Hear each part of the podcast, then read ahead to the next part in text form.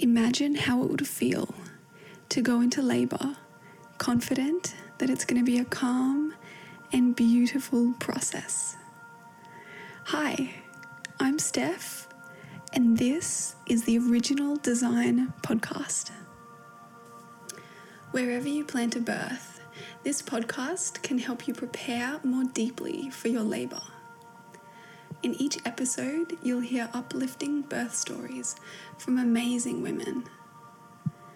When they share their stories, you witness through your mirror neurons on a subconscious level that your authentic desires for birth are possible too. And it builds faith, especially when they share about their upbringing and any obstacles that they overcame along the way. So, by tuning into this podcast, you're expanding your belief in your ability to birth. And by pressing play, you've already started the process of living out your original design. If you enjoy this episode, please take a moment to leave a review, comment, and share it with a friend that's struggling or could really benefit from the information you're about to hear. Welcome back to the Original Design Podcast. I'm here with my friend Danny, and we're going to chat today about her birth. Hey, Danny, how you going? Good, Steph. How are you? I'm good. I'm good. Um, so I would love to hear about your birth uh, with River, your daughter. Um, Great. And so, um, when we were speaking before, you um, you said you actually ended up having a free birth. Um, you planned to have a home Mm-hmm. birth, and your midwife didn't arrive in time. That's right. Yeah. That's so awesome. Um, so I'd love just um, if you gave me a little bit of um, background about um, you and Jace, and um, a little bit about, I guess, the you know the parenting journey you guys have been on, and um, and what you were believing for for um, for River's birth, because she's obviously um, your third child. So Mhm. yeah, give me a bit of context. Sure. Thanks, Steph. It's an honor. Um, well, we're a, we're a, um, a Christian family and uh, so a Bible believing family. And um, when we had our first child, Jer, um, eight almost eight years ago now, we were really at the the forefront of a new uh, paving a new way. We we didn't know anybody who had done what we wanted to do. Um, in terms of child rearing, in terms of, um, as I say, sort of paving a new way. And what does that look like? Well, that looked like a supernatural childbirth. Um, God began to impart into my heart that there was another way. And by another way, I mean, you know, everything. He just kind of took everything that we'd ever thought or known and just sort of smashed it to pieces and then rebuilt it. And it was such a beautiful and painful process in terms of really surrendering to Jesus and and what he was telling us to do and how to parent. So um, I began by um, when when we conceived Jer, um, a, sort of a, a, an out of the blue person said, "Have you looked at uh, Supernatural Childbirth, this book by Jackie Mize?" And I just sort of went, "No, have no idea." I already knew that fear was not an option for us and our journey. So I began to look at scripture. And as I say, I didn't know anybody else who had done it. The internet wasn't really thriving in terms of social media and influence with things like empowered birth eight years ago. Mm, So it was very much a, a new um, new ground to cover. And I read Jackie Mize' uh, book, and from there began this kind of undoing and um, and, and release into this whole new way of thinking and mindset around around birth and child rearing. So that was really exciting. That's sort of where it began. And then fast forward and I read more books when our second child came along and the journey was different across the 8 years with the three different children. But ultimately what happened was we began to see that God placed um you know, of course, he places value on us, but that I just felt I could not shake this this urge that that our story was to really place a value upon family and upon Mm. um, raising children in a way that really focused on grace and love and connection, um, which you know is really different to a lot of the conventional ways of parenting that we might be used to or even encounter in our Christian circles. And that sort of looked like God providing resource and, and things coming out of the dark and into the light in terms of how to engage with our children and raise them. And it's just been such a beautiful process. Mm. That's wonderful. Thank you. Um, it sounds like um, the process of birthing and child rearing, it's all actually in the same vein. It's almost as though you don't see them as separate. That Absolutely. yeah, that they're all grounded in the same values. Um, Yes. Would you talk a little bit about, you know, about your um, your values and what you were specifically believing for um, for your births? You know, supernatural, but for what and and you know, and and obviously fear wasn't an option for you, but but a few Mm. maybe specifics for the listeners. Mm. Sure. So beginning with our firstborn, Yeah. um, I I knew that I had to combat fear because all the stories, let's be honest, let's say even 99% of the stories that you hear are fear based surrounding childbirth and even child rearing, you know, the terrible twos, all of these labels and terms that are sort of placed into um, the, the parenthood journey. And from the outset, I knew that that accepting those uh, norms and, and sort of cultural trances was not going to sit well with us. Um, I knew that God was calling us to a higher standard or a, a different way. And um, so, in terms of combating fear, I really need to immerse myself in scripture. So, I would look up every scripture that talked about fear and every scripture that talked about what to do with fear. And from that rose up a new conditioning in my mind and in my spirit around faith. And what happened was God showed me in scripture that the more faith I have, the more love in terms of my relationship with Jesus, the less fear I would have. And what I began to learn from books like um, Childbirth Without Fear by Grantly Dick-Read, which is a, a bit of a classic, Mm. um, was that the more and I don't think I don't believe that's a Christian text, but God used that to show me that physiologically, if I if I don't give in to fear, if I prepare my mind and my heart for what I want from the outset, then fear has no place. And and then um, furthermore, that physiologically my body would actually do what it was created to do. And there was this real aha moment where I began to see social norms of childbirth and screaming and pain and trauma fade into a distant memory and really embrace this new thing that God was showing me. And, and again, at the time, nobody else was doing it. You know, I had heard of a, a Christian family where the mum birthed all three babies without pain and and people just thought it was weird, you know, but I just sort of thought, you know, the God I, I love, the Jesus that I know, this just really, this sounds like him. This sounds really radical. This sounds cool.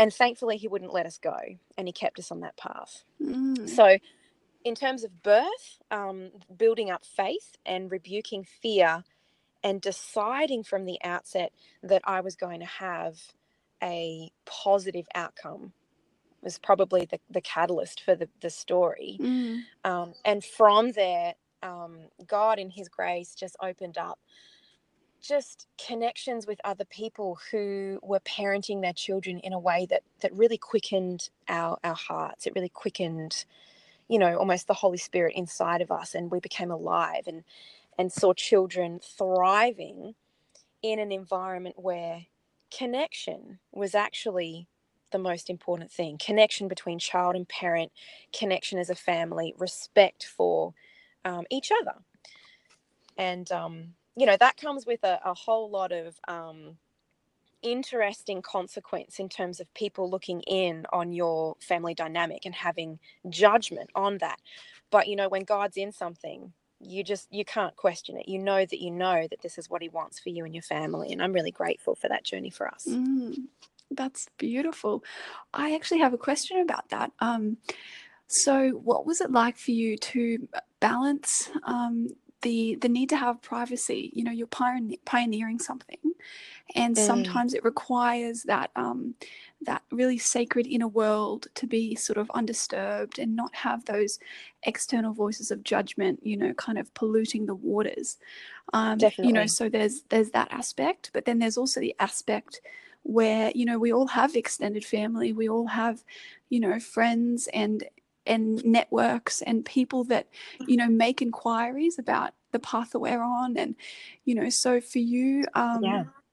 you know with with birth um what was it what did it look like for you to kind of um you know toe the line there and you know protect Mm. your heart but also be open-hearted and transparent which Mm. i know is a value of yours so yeah Mm. Oh, Steph, awesome question. You're good at this. Um, I think one of my um, real heart desires in my journey of motherhood has been to empower other young mums, particularly in Christian circles, because I see that um, our journey in itself was a very lonely journey. Um, really kind of tragic in some ways in terms of we did lose a lot of people in those early years. We were very firmly planted in a local church and we were really invested there um, in ministry and leadership and it was just such a beautiful um, scenario. And then when we became parents there were very strong opinions around what ministry would look like for us and an expectation around that. Now um, I think one of the most difficult things as a parent is seeing where your heart lies in terms of choices for your family. And of course, looking at these opinions from people that you trust and love and trying to find the happy place, trying to find where you actually fit. And I think the thing for us has always been um, okay, let's sit together and let's really seek Jesus about this thing. And when we did that, every time our heart, you know, our instinct, I, I call it a God given instinct because I believe it's physiological instinct and I believe it's Holy Spirit um, sort of conviction too.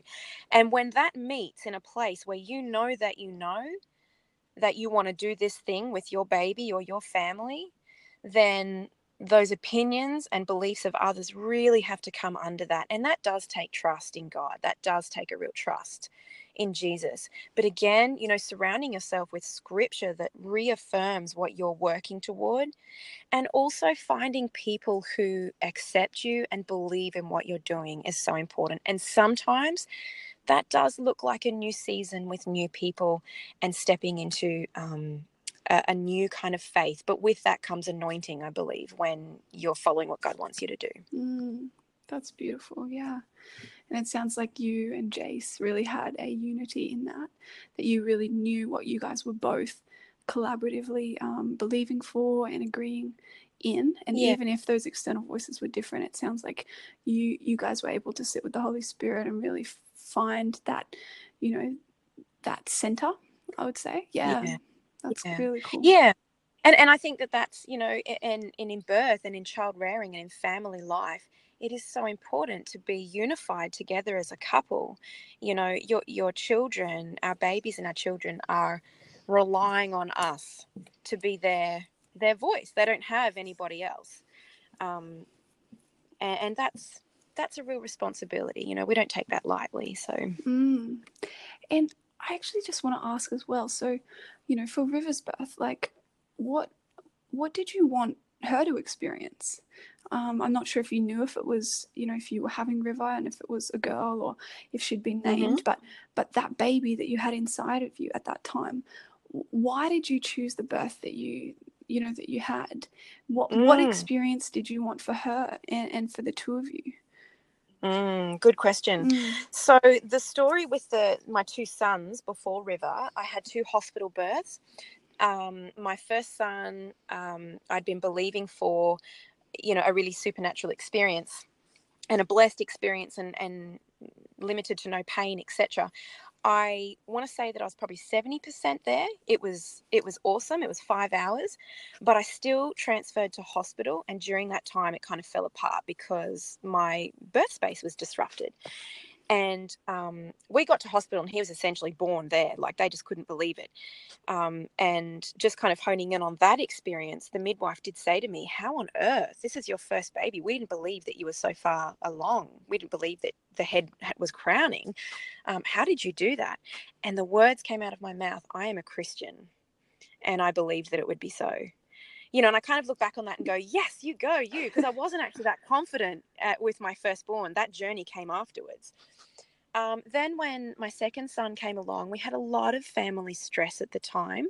Mm. And I guess that's another big thing for me is that if you're pregnant and um, and and um, and certainly near the time of, of expecting baby, that really protecting that space emotionally and physically is so important because we allowed certain influences to come in to that time and my body just wasn't relaxing and that kind of felt like a bit of a failure for me. I remember the sun rising on the morning that they wanted to induce me at the hospital. And even though I was with, um, I was in midwifery care, so I've never been in conventional mainstream um, hospital care. I've always had a midwife in the hospital, which is great. Um, but yes, I was still susceptible to ho- hospital policy, so I um, refused to go in, and um, I don't want to shed too much light on it, but the um, the the people in charge basically said we we need you to come in you're obligated to come in. You know and it wasn't until later on that i realized that i actually could have made that choice but i assumed that um, you know it's a very emotional time when you're at due, due time due weeks. I don't like to say due date but due weeks due month and so i did go in and that was an induced labor um, that labor was only two hours praise jesus it was so blessed it was intense but i did it and i did it really well and and i know that it was because that i didn't i didn't fear i handed that over to jesus but i left that birth experience feeling like i'd been robbed mm-hmm. and people would say to me but you have a healthy baby and you're healthy and you didn't tear and you did it quickly and and i would say thank you for that. But my heart knows that it was supposed to be different. And so I think I went through a time after Noah, my second baby, where I really grieved the birth that I knew I could have had. And so when I conceived, when we conceived River, our daughter, we didn't know that she was a girl. And that whole pregnancy was about combating fear in a different realm. Um, Noah went you know, two weeks, they say two weeks over. Who knows? I, I don't believe that it was two weeks over, but that was the context that ended up with, you know, the, the induction in hospital. Um, so there was fear around that with, with this next baby. So I had to combat that. And I decided that I would take back my power and I would have this baby at home. Now, you know, in terms of opinions and judgments from others, oh my goodness, there were many and varied, I can tell you. and there was a lot of fear mongering. There was, from really close family members, there was a lot of, well, what happens if? Mm. And thankfully, we had learnt by then that you know, you don't necessarily need to explain yourself, but if you have a really smart, quick response, you can often silence people fairly well. And we would say, Oh, we're having a home birth, yes, but we're booked in at the hospital, which was the truth. You know, we were booked in should anything need to um, happen. So I um, began fellowshipping at a new church, and worship was really it's just where I needed to be. It's my love language with Jesus. And when I'm immersed in worship, I'm really immersed in that place that that's like the closest thing to heaven on earth for me. And I felt the Holy Spirit very tangibly say to me, This baby loves worship. Mm-hmm. And when I got amongst worship, this baby would kick and move inside of me. And that was so exciting because I was a worship leader. So that was really, really terrific. And then one meeting, this beautiful lady was preaching and and you know, it was just something about the Garden of Eden, and she was talking about these rivers in the Garden of Eden bringing life to the garden. And you know when something quickens inside of you, and you're supposed to sit up and listen. And I sat up and listened, and God said, River. And this name just kept going over and over in my heart. And I went home and I said to my husband, we don't know whether this baby is a boy or a girl. I, to be honest, I was expecting a third boy because we were such a, you know, a vivacious boy family. We do we do boys really well. and so the idea of a girl, I don't know whether I really allowed myself to go there fully. I just expected that perhaps this would be a third boy and that would be who we were. Mm. And this name River wouldn't go away. And the funny thing was, we couldn't pick a boy name. River was more of a, a, a girl name in my heart when this had been planted. Mm. So we told our firstborn, he's a very perceptive boy, and he just kind of grasped it. We had one other name that we were thinking of for a girl.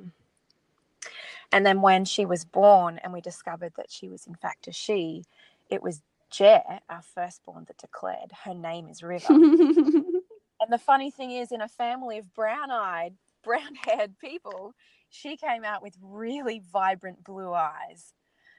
So, you know, I want to say that what a mother feels and, and hears in pregnancy really, I think, is very important. And we've always prayed over our babies' names. We prayed for them. They have Hebrew meanings. Um, river represents the river of life, and that she would bring a river of life into our family. And, um, you know, from the outset, I believe if we invite God into the process and into the naming and into birth and most certainly child rearing, He does come through, and it's just better than we could ever imagine. Mm. Wow. That's so wonderful. oh my goodness. You are just a treasure trove. oh, thanks, Jeff. oh, it's so good. Um, okay, so let's let's shift gears into um, the the day that you went into labor. Mm-hmm.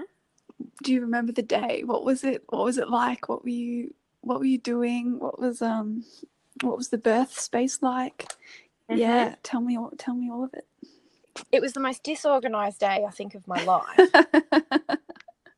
um I think I'd been I'd been working so hard on not fearing that I was really relaxed, probably too relaxed. nothing planned for dinner. That's very unusual for me. Um, we'd stayed home. I, you know, the, they like to give you a due date and I don't really sign up to that, but we knew that it was around this particular weekend and the weekend had come and gone and of course little niggles want to say oh you're going to go overdue you're going to you're going to end up in hospital and so i was spending a fair bit of mental capacity um, just really responding to those inner voices and and and refusing to accept them and so we got to about Tuesday and we had this, the boys and I just had this beautiful day at home, just kind of lazing about. And around two o'clock in the afternoon, I felt these sort of tightenings. And we were sitting in the backyard in the sunshine, all very whimsical and lovely. And I'm like, what are, what are these? Now, I have to say, I really do believe that if you if you don't focus on all the, the scaremongering around birth, you can be having contractions and have no idea that you're having them. And that's what I was experiencing. so I was so relaxed that I sort of looked down I saw my tummy tightening and I kind of went, that's weird. What is that? And I messaged my husband at work and said, I think, I just think something might be going on, but I really don't know. So I'm just going to keep chilling out. And he was like, okay, babe, just let me know how it goes. By about four o'clock, I'd noticed that they were quicker, they were coming a little bit more quickly. So I said, I'm just letting you know I've got nothing prepared for dinner and we have no groceries. Would you mind swinging by the shops and grabbing a few things on your way home? So the poor guy, he did that. So by the time he got to me at around 5.30, 5 o'clock, 5.30, he had some lamb chops for dinner. He walks in, nothing has been done. The house is a mess, but we're all happy. And um, I'd called my midwife, and the funny thing is, you you know your body the best because the midwife said, "Oh, look, we might have a baby, you know, later in the night," and I just knew inside that baby was going to be coming soon, but for some reason I didn't say so, and I I, I might if I forget make sure I come back to that because I think that was an instinctual thing. Mm. But carrying on, Jace cooked dinner he bathed the boys, and I went and laid down. From the time of laying down and really relaxing because another parent was in the house and my mother-in-law was there by that time she was helping with the boys um, i had a playlist picked for a long time and i knew that worship would be a part of river's birth not that i knew that river was river but this baby's birth so i began listening to worship music and really releasing myself in that space of worship just laying on the bed chilling out the kids were coming in and going out and by that time, the contractions were certainly there, but I still, like, I wasn't in pain, they weren't hurting, nothing like that. In about the space of an hour, I went from, so I want to say that, that active labor was only an hour. I went from laying there, chilling out. I think I even posted on Instagram, which is totally crazy, but I just posted this very, like, no one knew. It was like a creative thing for me to do to be like, this baby's coming. But it was like some random post about loving pregnancy, you know. So I did that. And then I felt my body say, You need to go to the toilet. And what happened? We had a movement, a bowel movement. Come on. So that was that was really interesting to me. My instinct were really sort of kicking in and telling me what I needed. Mm. So I went and I did that. And on the toilet, my hands hit either side of the walls all of a sudden, and there was one almighty tightening. And my mind went, you got to get there quicker you you got to get to that space you know that that place of that other place that i know that i need to get to to do this well and that's a place of no fear that's a place of focusing on jesus and focusing on scripture and you know all of the things that i prepared um, for so i got up and i went and i um, obviously washed my hands and started sweeping the floor and I felt my body say, just sway. And so I swayed. Now, this is really different to my other births. Jer, I spent the entire night in bed. It was five hours, but I was in bed the whole time. And very peaceful, but I, I really didn't move. Noah was in the hospital, and I was on a, a bouncy ball because obviously I was strung up to to all sorts of gizmos and you know monitoring. And so again, that was that was different. This was really you know very um, I want to say sensual, but in the sense of my body and its movements really in tune with what baby needed. Mm. So I then, by this point, I'd mentioned there's a really strong contraction in the toilet. There's another really strong contraction holding this broom. And and the surroundings at the time was my mother-in-law and my husband and the, and the boys fussing around dinner and lamb chops cooking and all this stuff going on. But I was separate from that. I felt my mind saying, You've got to get into that worship space, Danny, and you've got to do it quick. So I went into the lounge room and I put my earphones in again and I sat there on the rocking chair and I just rocked back and forth. Now, that birth space in my lounge room had bunting hung up that I'd written key scriptures on. And some of those key scriptures, um, for the sake of other expecting women listening, Mm. um, some of those were um, Exodus 119 the Hebrew women gave birth vigorously and quickly before the midwives arrive. Isaiah 41:10 Don't be afraid, I am with you. I will strengthen you and I will help you and I will hold you up with my victorious right hand. Isaiah 26 verse 3 to 4 You will keep in perfect peace all who trust in you, whose minds and thoughts are fixed on you. So these scriptures I'm reading them, I'm looking at them, and I have another really strong contraction. And I'm listening to this worship music, and I feel my body say, So, you know, we're talking, this is all in the space of an hour, this is all happening really quickly. My mind says to me, almost as though the Holy Spirit said, This baby is coming quickly. You don't have time to prepare, you just have to do your best you know, prepare anymore. Mm. And I remember kind of going, whoa, I don't get a say in this. And what I realize in in in reflection of that moment is that I really had convinced my mind so much that birth that if I if I submitted to the natural process of birth and didn't fight my body, um, that my body would do its work without interference from my mind. And that's exactly what was happening. But it was happening too quickly. it was working too well. it was working too well. And you know that that was just such a blessing to me because of my last birth you know this was working and this was this was really giving me some power back. Mm. and so all of a sudden i'm jolted out of the rocking chair onto the floor. I'm on all fours on my lounge room floor. I've got my worship music playing and my my waters just explode all over the floor. And my mind is trying to catch up because my, my mind is disassociated from my uterus. Mm. so i'm allowing my my uterus to do its job. So my mind has gone whoa my waters have just exploded. So i've yelled at my husband my waters have gone. And now we had a birth pool. The birth pool was not set up.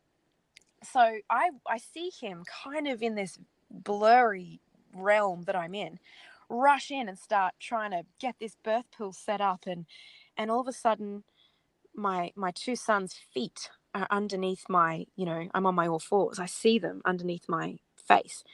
And i hear a little voice say is the baby coming mummy? Mm. and thank god i had enough grace to say yes honey the baby is coming. And then an almighty contraction. So we're probably up to number four now. There really weren't that many. I think i think this was the last one before she came. And i just remember crying out to jesus. So i don't make a lot of noise in birth. I understand that if i'm relaxed that i can just breathe and i can i think i was singing at one point from memory was singing worship songs. And all of a sudden i let out this jesus jesus you know and i think i said his name four times as though it's you and i jesus right now. It's on. I need you. And I, I put my hand down and i felt this head and again my mind was trying to catch up and it said it's happening and my husband said sort of in a fuzzy way he pulled the earphone out of my ear and i was really annoyed about that he pulled the earphone out and he goes, I need you to lean back. And I grabbed the earphone and shoved it back in my ear, and I was high as a kite on worship. and I, as I was leaning back, I felt her wanting to come. And I knew that I needed to just try and not hold her in, but breathe through that. So I kind of went and just breathed so that I wasn't controlling what was happening down there. I wasn't pushing. And as I moved my leg back, picture two little children in the lounge room with their grandmother, a father sitting right in front of this spread-legged woman, still on my feet, but you know, I've I've moved back now and my hands are behind me and she just slithered out. There was there was no push. She just like from the crowning to the tip of her toes slid out and, and we all just we all just went what i beg your pardon i thought there was more to this this was just too quick yeah. And you know praise god she was born on the living room floor and um i don't think there's a day that goes by that i don't look at that spot and just just think um jesus you and i did that together. You know i didn't even have my husband there for the most part. He he certainly caught her but it was jesus and i that did that. And um and coming back to what i was saying earlier but the gift of empowerment that that gave me as a woman and as a mother will stay with me for the rest of my life. Mm. Wow. Mm. And can you just run me through the exact position you were in? How, how so you were on all fours, and then on all you fours, the shifted. went. Yeah, yeah, and then you shifted back. Yep. Yeah. So my husband was actually on the phone to the midwife who was madly trying to get there, and of course she didn't arrive in time.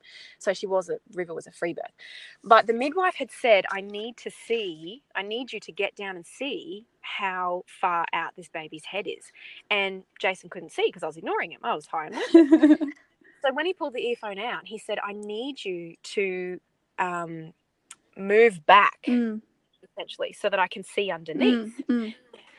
And as I moved back, if you picture, I've gone off my all Yep. fours and I'm on my knees and I'm rocking back and I've put my arm behind Yes, me and I've lifted my right leg out yes, forward. And somehow that was the magic movement. that was it. and out came, it was like a water slide. wow, that's brilliant. Woohoo. But I I, and the funny thing is, I mean, we, we really like to laugh in our family. We, we tell a lot of jokes. And I, I kind of looked over. I had this beautiful baby in my arms. I didn't even have time to get my top off. And I was like, you know, this, this baby needs to be on my skin. Get this clothing off me um, I, I, didn't mention, but of course, I'd had to take my pants off after I got off the rocking chair. It was like this primal urge, just get these pants off. So, you know, again, just listening to your instincts and trusting what your body wants to do is so important. But I remember looking, I'm sitting on the floor now, and I'm looking at the birth pool still filling up with water. And I've gone, no, I missed out again a third time on not having the birth pool. Um, but I can I can tell you that I got to birth a placenta in the birth pool, so that was something. I, I picked up River off the floor and I went and I sat in that darn pool while it was filling up with this baby. that cost me another two hundred dollars, I might add, because I used the pool. but it was worth it. oh, it was so worth it. Oh, yeah. that's so funny. Yeah. And was there a little piece that you mentioned um, earlier um, that you listening to your intuition and that real inner inner voice? Did you cover that? Mm-hmm. You you wanted to come back to that little piece. I think where I was going was that my husband wasn't a part of this process. I think it's really important to say that because he was a really strong part of the other two boys' births. Uh, like he was like a midwife in both of those births. He was just phenomenal. And that was really beautiful for us um, for such a long time. But this birth was different. This was from the, the get go to the end. This was me and Jesus. Mm. And I think I just wanted to highlight that mm. that that this is your your birth support and your partner you know from from conception from from love making right through child rearing you know it's all in one and, and, intimacy and connection and closeness it's all wrapped up in itself but when you really understand childbirth in the way that God designed it, not that we ended up this way, but that it was designed this way. And when you grab hold of what he intended it to be in terms of um, the closest thing, really, the, the closest portal between heaven and earth, besides probably intimate moments of worship, mm. um, that's, I think, the most one just one of the most empowering things I've ever experienced because I look at River now and and I, I kind of look at her and I go you you your experience your birth I felt like it gave me back empowerment it gave me back something that I lost mm. in the hospital experiences I felt like something was robbed mm. there mm. whereas this whole experience was just so empowering mm. that's so wonderful um, mm. and I actually just want to briefly touch on, you know, um, that you know obviously people can choose, you know, to have a home birth, have a free birth, or have a hospital birth. Are there mm-hmm. any thoughts you have on, you know, there there are still you know lots of lots of women and lots of the listeners, you know, of this podcast that that will have a hospital birth and that you know desire to have a beautiful outcome. Sure. How would you recommend people go about, um, you know, gathering themselves and you know, and um, you know, and and, mm. and staying empowered in in that space. You know, kind of like mm. being able to stay empowered no matter what the birth location. Mm. mm. mm. That's a great conversation, yeah. and that's conversations that I wish every female would be having with her sisters and mother and aunties but yeah. you know maybe one day when our culture starts um, experiencing more empowered birth we can be having those conversations more prevalently yeah um, but i would say mm. oh i was just going to say another way to frame it what would you say to your younger self oh that's a beautiful question isn't it gosh um I would say going into the the hospital setting because I think it's important to say too. When my second son came along, um, it, it's it, it, can sound heavy, but it's part of the journey of how we ended up home birthing. Um, we had had a miscarriage between the two boys, and when when I conceived that that baby in between the boys, we went and saw the midwife that we had for River, and she was the midwife that discovered that we had lost this baby. And, um, you know, that was a different time, a different season, different circumstances. And so when I conceived Noah, in a way, I actually punished myself, which sounds really tragic. But I decided that I couldn't go back and see her because it, it would be like a trigger to that experience. And so I decided to go through the hospital system. Mm. Um, now, I didn't punish myself by going through the hospital system because we still had a really great birth in the hospital. It's just that hospital policy kind of got in the way of some of my preferred choices. So I think in answering that, if I could go back, I would cultivate, um, I would spend time really cultivating uh, um, a mindset of empowerment.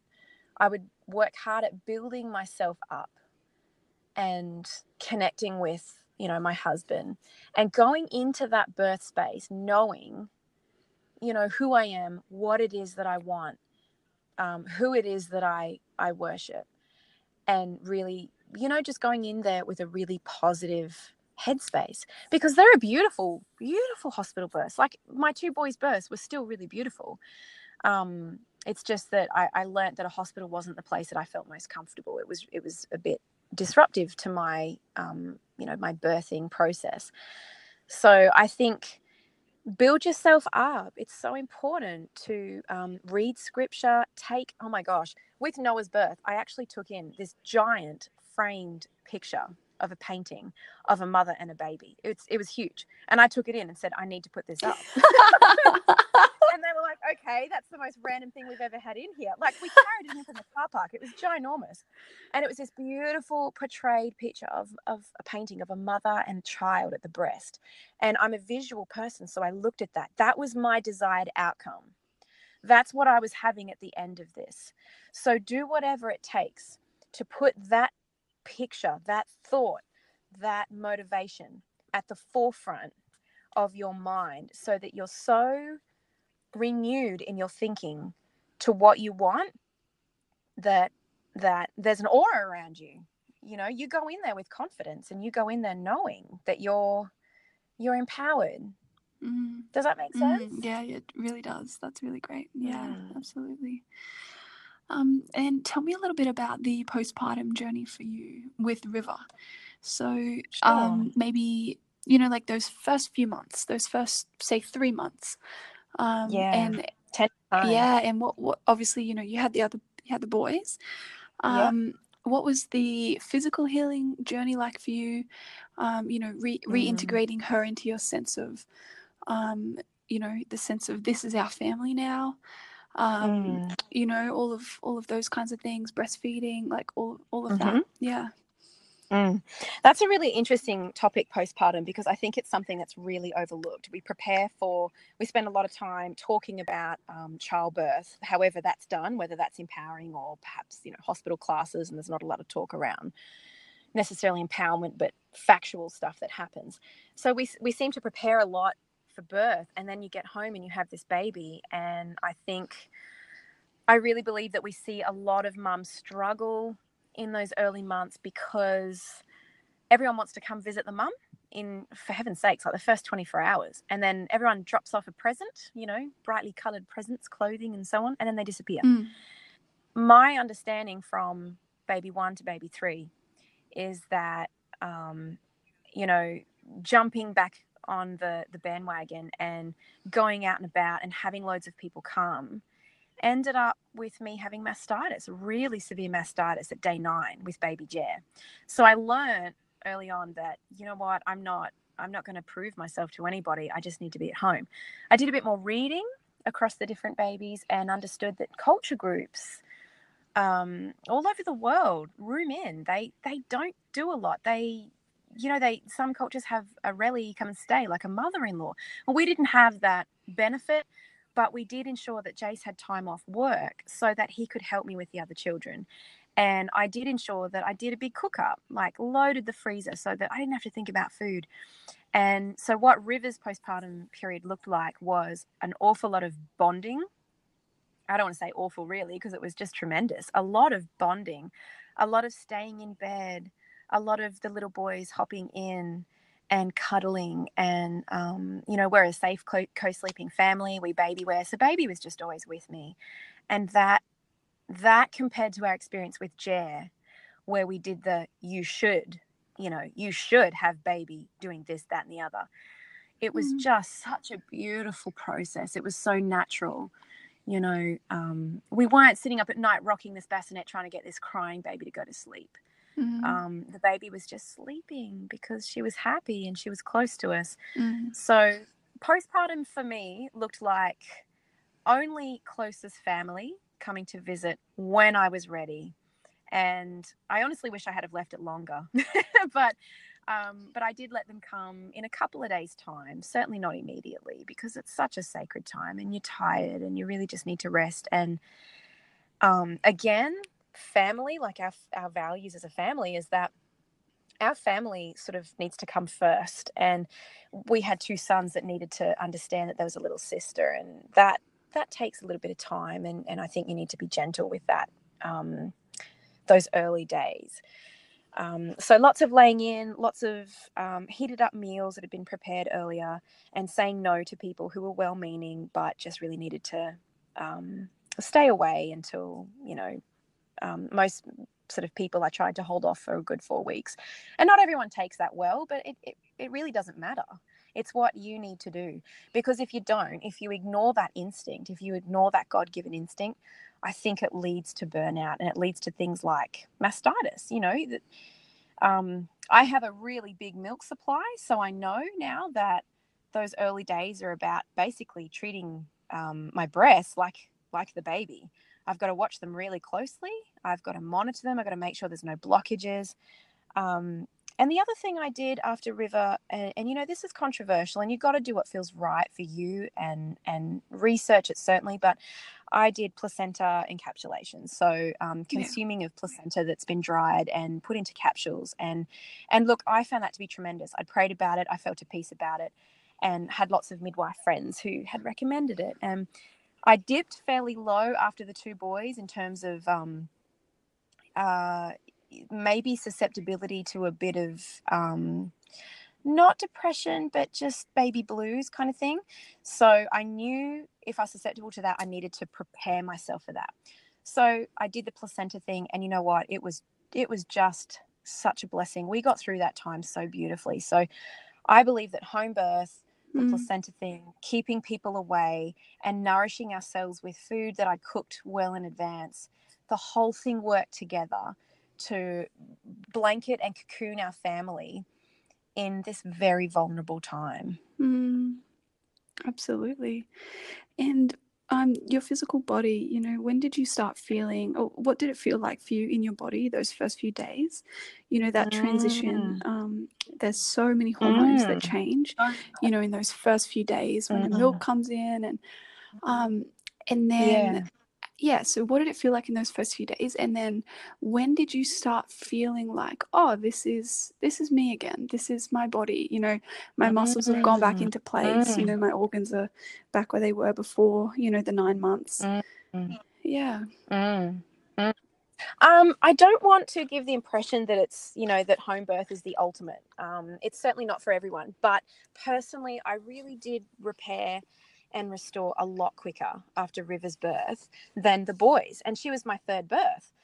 Um, and I think the difference was just realizing that, like, I, remember sending my midwife a, a message, a text message after Jer, like a week after going, okay, what stomach exercises do I need to do to, to start, you know, doing this?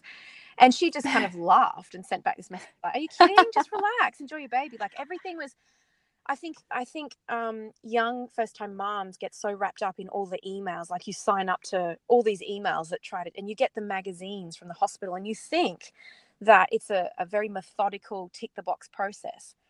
And by baby number three, I'd very much given that away and and realized that it is just it's so simple. It's really grassroots level. It's look after your yourself and and snuggle in and ignore the house and i get it it's hard to do but i think you know it's almost um, scriptural isn't it the more you um, just kind of submit, just give in, like like um, hand over to God, the more He can do do His work through you. And I honestly feel like it's like that with motherhood. The more we fight it or feel like it needs to be a battle, it's just stepping out of that grace mm, zone. Yeah. So my body healed really quickly by being at home and um, you know baby wearing laying in in bed lots of cuddles with the family in bed and very gently beginning to walk around the yard and enjoy the sunshine and let the dog meet the baby and um, gentle walks down the road to the park when you feel like it and gosh i think that was like a month later you know um, and I, I, I did have other children to look after but as i said jace and i were on the same page in terms of um, you know, being involved in that together. And I think that's important, you know, bath time. He was happy to help with bath time or take over bath time and, and take over heating up dinner and stuff like that. So, yeah, so my body healed really nicely, really quickly. And I do believe the placenta capsules um, helped with that as well. There was, interestingly, less bleeding after my birth with River. And yet she was the most, she was the escape artist. She came out such a hurry. So go figure. Wow. And is there anything else you want to? I, am going to ask you three questions, which I ask all the guests. But is there anything else that mm-hmm. you, you know, you just want to like touch on or feel like you just want to mention before we jump into those questions? Mm. Yeah, certainly.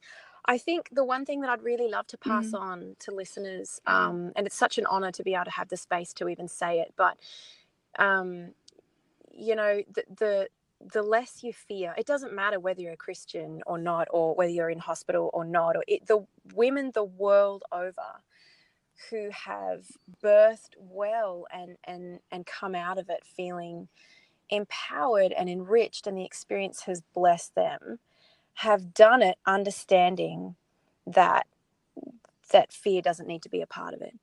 And in such a fear mongering culture i want to say that if you work at really embracing um, the truth that you were designed to birth, that you would, your body was designed to do this and do it well, and that if you condition your mind and you you know you certainly recognize fear but you it's not a part of your story um, faith rises up more than the fear then the experience will be far better than if you had listened to Great Aunt Flo talk about all her horrible birth mm. stories.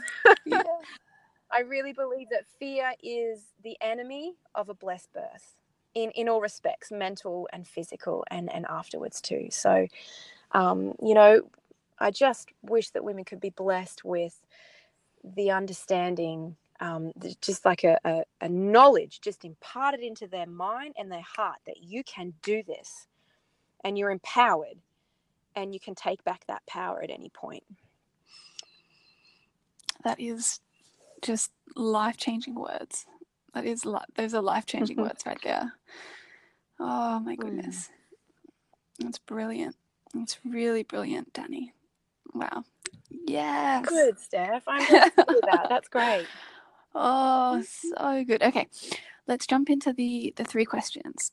So the first one is what did you buy or get given for around a $100 or less um, that was most valuable to um, your journey with River? And um, mm. oh, I think the most common answer so far has been, you know, baby carriers, um, because they they do fit yes. that kind of price tag, and they're so valuable. Um, yeah. So either you know you can mention your journey with that, or if there's something else that comes to mind. Mm, I want to say something really awesome and like philosophical, like you know the Passion Translation of the Bible or something like that. But um, honestly, I, I, do believe that I was given a, a, a woven, a beautiful woven um, pink wrap because, in this person's words, um, when you have a you know your first daughter, you should have a wrap that um, is special for her and that can be passed on. And that was a beautiful pink Ellevill wrap. And every time I wrapped her in that, I just felt that um, reaffirmation of her story of this beautiful empowered experience. It was really lovely. I mean, she started off in her brother's stretchy Hug-a-Bub, and it was bright blue. So, you know, whatever. But that that beautiful wrap was just like a I almost feel like an initiation, like a handing on of of something that like a baton, like here you go, you did it, you know, and and here is this really special, beautiful gift for you. Um, the other thing that I want to mention, you know, is um, and it's not it's not about material possessions at all, but my mum um my mum gave me a, a, a gold cross that had Mm. been hers and I don't really wear sort of necklaces, but um, I have this gold cross that she gave me, and it was just like a symbol of, I don't know, just she wasn't there, she wasn't a part of the the, the birth journey, but I think it was her way of saying, um, you know, I'm proud of you. And um, so sometimes I think that, you know, uh, like when my sister's had a baby, I have thought, what can I give her that's really special that, that actually initiates this time? Because we don't do that in this Mm, culture. Absolutely, yeah. I Mm. love that as a symbol and um, a piece of jewelry for the mother as well. You know, so often it's all about Yeah. like the, the things that um, we're buying for the baby and preparing the space for the child, and but like actually to Yeah. think about giving a gift and receiving a gift for yourself, that's actually Mm. really special and lovely. Mhm. Yeah, that's cool. Oh, it's beautiful. I love that. Yeah, I love that idea, and I try to remember that when when mums have a baby now. So Yeah, yeah, that's really cool. Um, the second question is, uh, and we have pretty much covered it. It's um just practical advice for the postpartum first couple of days. yeah, yeah. Maybe the one thing I didn't add, we did talk about the practical stuff, um, but maybe one thing is really protect your heart. I can't say that maybe loud enough in terms of you know um, if there are people and even family that you know are not going to line up with what you're doing and i mean let's be honest you know great grand is always going to have a, a chop about something that they did in their day that you're not doing or should be doing or whatever. Um, and we can love those people through those comments most certainly but those early days are such a sensitive time in terms of hormones and family dynamic and the newness of this sacred time. And so i would say really protect your heart and i don't mean this um, you know any other way other than in love but just be careful about people and and being careful of who you actually allow into your sacred family space in those early days and weeks. Mm. It doesn't mean we don't love them it just means they might come in a few more weeks time when we can better handle Yeah, I them, love you know? that. That's so true. Yeah, putting a boundary in place doesn't doesn't um you know uh, mean we love them any less. It just means that we are Yeah. prioritizing the the values that we actually care about. So yeah, I think that's that's really important. Yeah, and and not feeling guilty about that as well. That's really cool. Um, yeah and okay, and then the last question is if you had a billboard and um, you could put a message on it for pregnant women um, to see, what would it say? oh gosh can i say oh, two things sh- or just two one? things. I'd love it to say two things. You can have two billboards, two imaginary billboards. I'm I'm being I'm being gluttonous here. um, one would say um, uh, choose faith, not Mm. fear, and I, I think that would probably be in the lead up to birth. And then I wish that everyone could drive past a billboard once they'd had their baby, maybe going home or whatever, or visiting family for the first time, that says in beautiful bright colors with like this picture of Jesus with his arms wide open, and it says, "Trust your God-given instincts." Yes, yes, yes. And it could be one of those like electric ones where Jesus is like smiling and waving. That would be so beautiful. I would love that. Those fluoro ones. Yes, it's perfect. That's perfect. Okay. Yeah, Yeah, because everyone everyone wants to tell you what to do at the end of the day. Everyone's going to have something to say, but you get to decide um, for your little fam- family whether that's right or Mm. not. And that's just so again, that's empowerment, you know, beyond birth.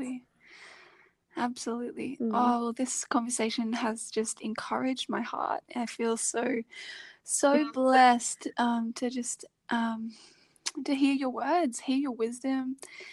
Uh, it's it's it's so authentic, and um, and not only do you have pearls of wisdom, you're also hilarious, and I love following you on Instagram because it's just so entertaining. and thank you so Thank much you. for taking the time to speak with us. I really, really appreciate it. You're welcome. You're welcome. It's an honor. Okay, Thanks, bye. Bye, Danny. Bye bye.